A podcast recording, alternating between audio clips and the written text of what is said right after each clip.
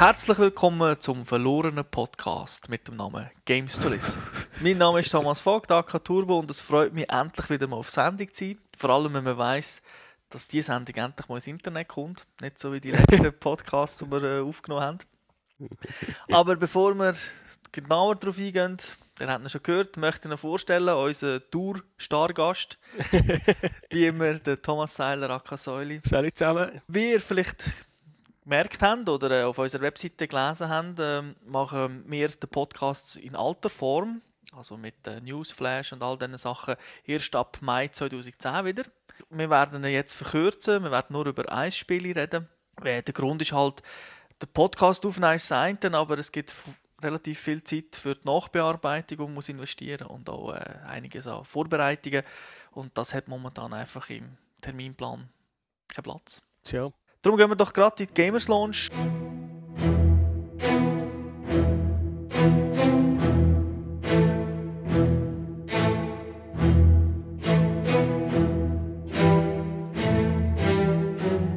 Die Musik, die ihr jetzt gerade gehört habt, das ist die Intro-Musik von Battlefield Bad Company 2.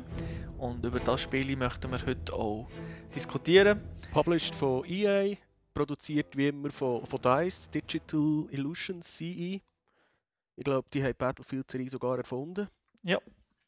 Vor knapp 10 Jahren. Ich kann mich noch an 1942 auf dem PC erinnern. Mhm. Ähm, das Bad Company 2 ist jetzt das erste Mal auf dem PC draussen und neben dem natürlich auch für PlayStation 3 und Xbox 360. Es ist ein First-Person-Shooter ab 18 und am 4. März rausgekommen. Jetzt tust du dich noch schneller erzählen. Welt retten, Singleplayer-Modus. Es ist erst das zweite Battlefield-Spiel, das einen Singleplayer-Modus hat. Und für PC-Spieler ist das zum ersten Mal der Fall, weil Battlefield Bad Company 1 ist nie für einen PC rausgekommen. Darum kurz zur Story, um was es dort geht. In einer, in einer nicht genau definierten Zukunft, die aber vermutlich nicht so weit weg ist, bekriegen sich die Russen und die Amerikaner auf äh, ziemlich allen Kontinenten. Der Grund für den Krieg könnte das Verhalten von unserer Bad Company aus dem ersten Teil sein, weil sie sind dort in ein äh, neutrales Land eingedrungen und äh, haben so ein bisschen, aufgeräumt. Genau, wie im Film The Three Kings sind sie auf Goldsuche gewesen und haben relativ viel Verwüstung hinterlassen. Aber so ganz klar ist es, ist es nicht. Das wird auch nicht äh, im zweiten Teil drauf, gross darauf eingegangen, warum das jetzt so ist. In Battlefield Bad Company 2 muss unsere Bad Company eine Keimwaffe suchen, die schon die Japaner im Zweiten Weltkrieg hatten oder mit der experimentiert haben. Ein bisschen salopp gesagt, es geht um die Box von der Pandora, die super Keimwaffe. Die möchte man halt und die ist im Besitz von der, von der Russen, so kann man sagen. Ja geht man davon aus. Nichts Bahnbrechendes, was die Story angeht, aber es treibt doch Spielgeschehen voran und es verbindet so die einzelnen Levels miteinander, weil man doch relativ viel umreist. Du hast mal erwähnt, dass Bad Company so ein bisschen, äh, wie soll man sagen, das schwarze Schaf der amerikanischen Streitkräfte ist, die Strafe Company. Ja. Das ist... Äh, da auch wieder so, wobei sie werden nicht mehr so ganz als Loser dargestellt, weil sie doch im ersten Teil relativ viel gemacht haben. Aber sie sind immer noch schwarze Schafe. Und sie werden immer noch als Kanonenfutter eingesetzt. Man geht dort her, wo sie sonst niemand her schicken. Ganz genau. Und man übernimmt auch wieder die Rolle von Preston Marlowe. Der hat man schon im ersten Teil gespielt und hat dann das gleiche Team bei sich. Also der explosionsgeile Haggard aus Texas, der Sweetwater, so ein Computerexperte. Und dann der Sarge, das ist der Squad-Leader. Der erinnert mich immer ein bisschen an an Schwarz aus äh, Little Weapon, wo auch denkt, das ist sein letzter Einsatz. Ja, okay. und dann ist es doch nicht sein letzter. Ja, aber man ist viel unterwegs und es gibt viel zu tun. Was war so dein Eindruck vom Singleplayer-Modus? Ein paar Stichworte, kurz, ziemlich linear und teilweise mit bildhübscher Grafik. Hat mir besser gefallen als im ersten Teil.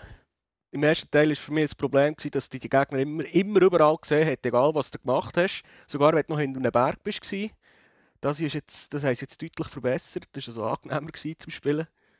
Also bist nicht immer kaum hast den Kopf davor gehabt, schon, schon bleich zu fliegen.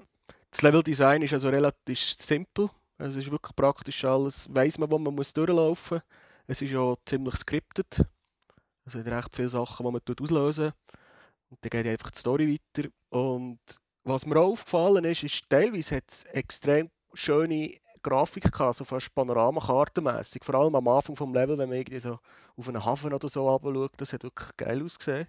eben, wie du es eigentlich gesagt hast, so äh, im Dschungel innen mit Lichteffekten, mit der Sonne, die durch die Blätter durchscheint. Oder im, irgendwo, im, das ist glaube ich in den Bergen innen, so quasi panoramamäßige Aufnahmen von den Alpen. Das sieht wirklich bildhübsch aus. Also. Mhm. also die Weitsicht ist, ist eh phänomenal, muss man sagen. Es hat mich wirklich erstaunt, was sie aus dieser Engine rausholen auf der Konsole. Und auch, was, was mir jetzt noch positiv aufgefallen ist, im Vergleich zum, man darf es ja schon wirklich ganz klar vergleichen mit Modern Warfare 2, weil es ja die gleiche Presse springt.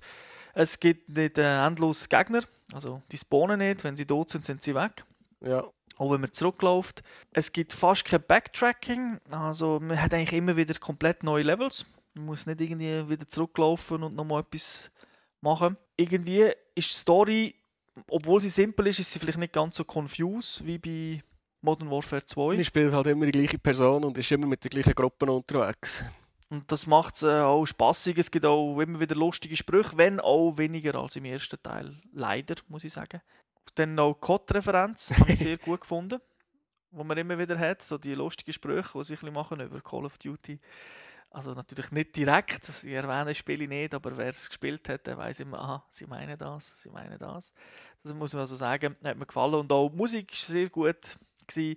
Es gibt so ein Plagiat, muss man schon sagen, von, von einem Musikstück, das sie immer wieder bringen, wenn man die Keimwaffe findet, beziehungsweise in der Nähe ist oder äh, wieder ein Puzzlestück gefunden hat. Das ist, äh, die kennt man aus Indiana Jones, Jäger des verlorenen Schatzes. Werde das jetzt im Hintergrund mal einspielen dann wissen die meisten, glaube ich, um was es geht. Es hat dir etwas nicht gefallen? Das einzige Problem, das es ein bisschen hatte, ist, erstens, Waffen muss man zusammensammeln.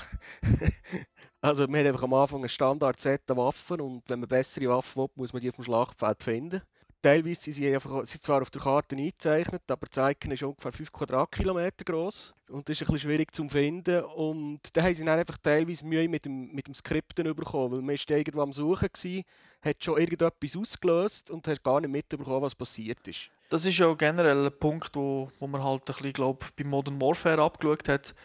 Viel mehr scripted dem, das mag man gut oder schlecht finden. Das ist, man kann natürlich halt coolere Sachen teilweise machen, aber wie du sagst, das mit der Waffensuche, also das ist für mich der grösste Negativpunkt am Singleplayer-Modus. Ja, es ist halt relativ kurz, das ganze Singleplayer-Zeug. Ich muss sagen, in fünf Stunden bin ich in der Tür gewesen, würde ich mal sagen, fünf, fünfeinhalb Stunden. Aber kommen wir jetzt zur Stärke von Battlefield, zumindest wenn man so ein bisschen die History anschaut von DICE. Eben, es sind immer, du hast es gerade erwähnt, Multiplayer-Spiele gewesen.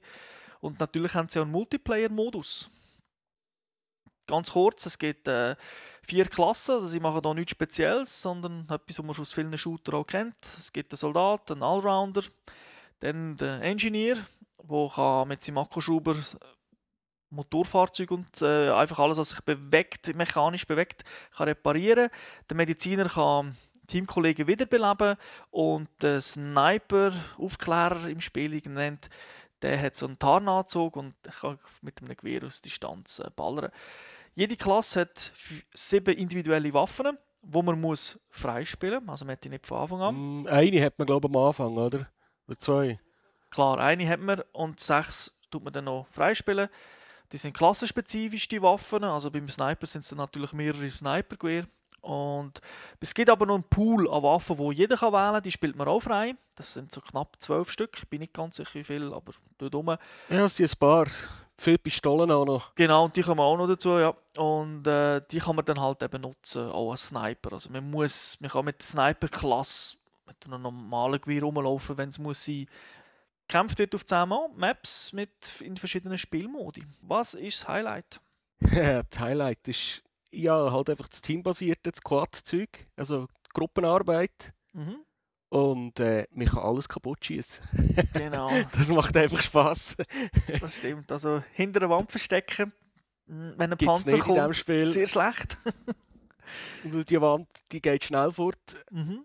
Und das ist eigentlich noch das zweite Highlight. Man hat halt auch recht viele Fahrzeuge zur Auswahl, die man verschieden brauchen kann. Eben der Panzer mit den grossen Kanonen drauf. Oder auch kleine Squad Quads, die man, wo man kann brauchen kann, um einen Gegner umzufahren, um ihn zu flankieren. Also die Abwechslung ist sehr abwechslungsreich. Und auch, es ist, fühlt sich immer wieder ein anders an auf der, auf der gleichen Map, weil halt andere Gebäude kaputt sind oder weil sich der Gegner an einem anderen Ort versteckt. Mhm. Das, macht, das ist richtig cool. Ja, vielleicht noch ein Punkt, den du gar nicht erwähnt hast. Es gibt äh, Neues, nennt sich Destruction 2.0. Das heißt, man kann jetzt also auch Gegner töten, indem dass man das Gebäude komplett zerstört und sie dann halt unten dran begraben werden. Dann blendet es dann oben ein Destruction 2.0. Das hat es beim alten noch nicht gegeben. Also, man kann jetzt wirklich... Ja, aber da hast da haben die Gebäude nicht vollständig können kaputt gehen bzw. zusammenbrechen. Genau. Also für mich ist auch das Highlight so das dynamische Gameplay. Das heißt, äh, man, kann, man spielt, ab, dominiert absolut. Plötzlich kommt ein gegnerischer Panzer zu fahren und alles dreht sich. Von absoluter Domination zu oh oh, wir werden abgeschlachtet. und das ist etwas, was so schnell ändert bei Battlefield. Im Sekundentakt schon fast. Und das ist das, was für mich ein absolutes Highlight ist.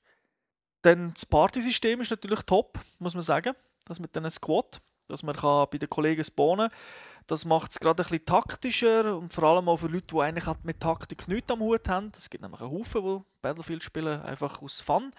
also nicht mit, oh, ich spiele es mit zwei Kollegen, sondern die können auch irgendwie einem im Squad drin sein und ab dann Geld haben, ja, haben wir eigentlich die Möglichkeit, dort zu spawnen oder er bei uns zu spawnen. Und wenn es nicht der letzte Tab ist, dann äh, fängt automatisch eigentlich ein das Teamplay an. Dann wählt er vielleicht mal eine Klasse, wo, wo einem hilft, also dass nicht gerade alle fünf oder vier mit dem Sniper kommen, sondern äh, dass, dass das ein bisschen gemixt genau. ist. Also das funktioniert eigentlich sehr gut, habe ich so das Gefühl, so im, auch im Unterbewusstsein vom Spieler, ohne dass er das will, wird automatisch ein bisschen Teamplay gefördert, allein schon mit der Punktevergabe, dass es einfach mehr Punkte gibt. Ja, es gibt so je, alles, was man im Team macht, gibt etwa anderthalb bis zweimal so viele Erfahrungspunkte genau. wie sonst. Das sind wirklich die coolen Sachen. Es gibt aber auch ein paar, hm, würde sagen, negative Punkte im Spiel, wo Mods auf höherem Niveau ist. Mir persönlich hat ein bisschen gestört, dass am Anfang dass man nicht die Spezialfähigkeiten von der einzelnen Klassen dass man die eigentlich erst freispielen Also das Reparieren. Ja, das war ein bisschen mühsam. Gewesen. Dann gibt es einfach noch ein paar Bugs, die ein bisschen nerven. Also jetzt rein optisch ist das ein Clipping-Fehler en masse. Vor allem mit der Killcam. Ja, vor allem mit der Killcam. Dort ist es ganz extrem. Für dich sonst noch etwas, wo du erwähnen oder? Nein, das war es eigentlich. Gewesen. Also, ich kann nur sagen, das Spiel macht Spaß. Es ist über einen Tag mhm. gespielt online. Würdest du also sagen, es ist eine Kaufempfehlung. Kaufempfehlung, ja sicher. Was würdest du jetzt so, so abschließend einschätzen? Machen die Leute immer Modern Warfare, Battlefield jetzt rein vom Multiplayer, Singleplayer haben wir ja schon verglichen. Was würdest du sagen? Besser, gleich oder komplett? Für mich, für mich besser. Dich besser. Ja. Mir macht Battlefield mehr Spaß. Okay, ja, kann ich mich ebenfalls anschließen, weil es halt ein bisschen dynamischer ist und ein bisschen mehr das Teamplay fördert. Das sind für mich halt Punkte, die mir mehr Spaß machen. Geht mir genau gleich. Okay, dann war es das mit der Sendung. Ein bisschen kürzer, eben nur ein Spiel. Und ich glaube, wir machen auch keinen Ausblick auf die nächste, weil ich gar nicht weiß, was wir dort werden diskutieren. Aber äh, sie wird sicher kommen. Und ja, wenn alles klappt, auch in einer Woche. Und sonst spätestens in zwei Wochen, würde ich sagen. wir geben uns Mühe. genau. Also, dann wünsche ich allen eine schöne Zeit bis dahin und ciao zusammen. Tschüss zusammen.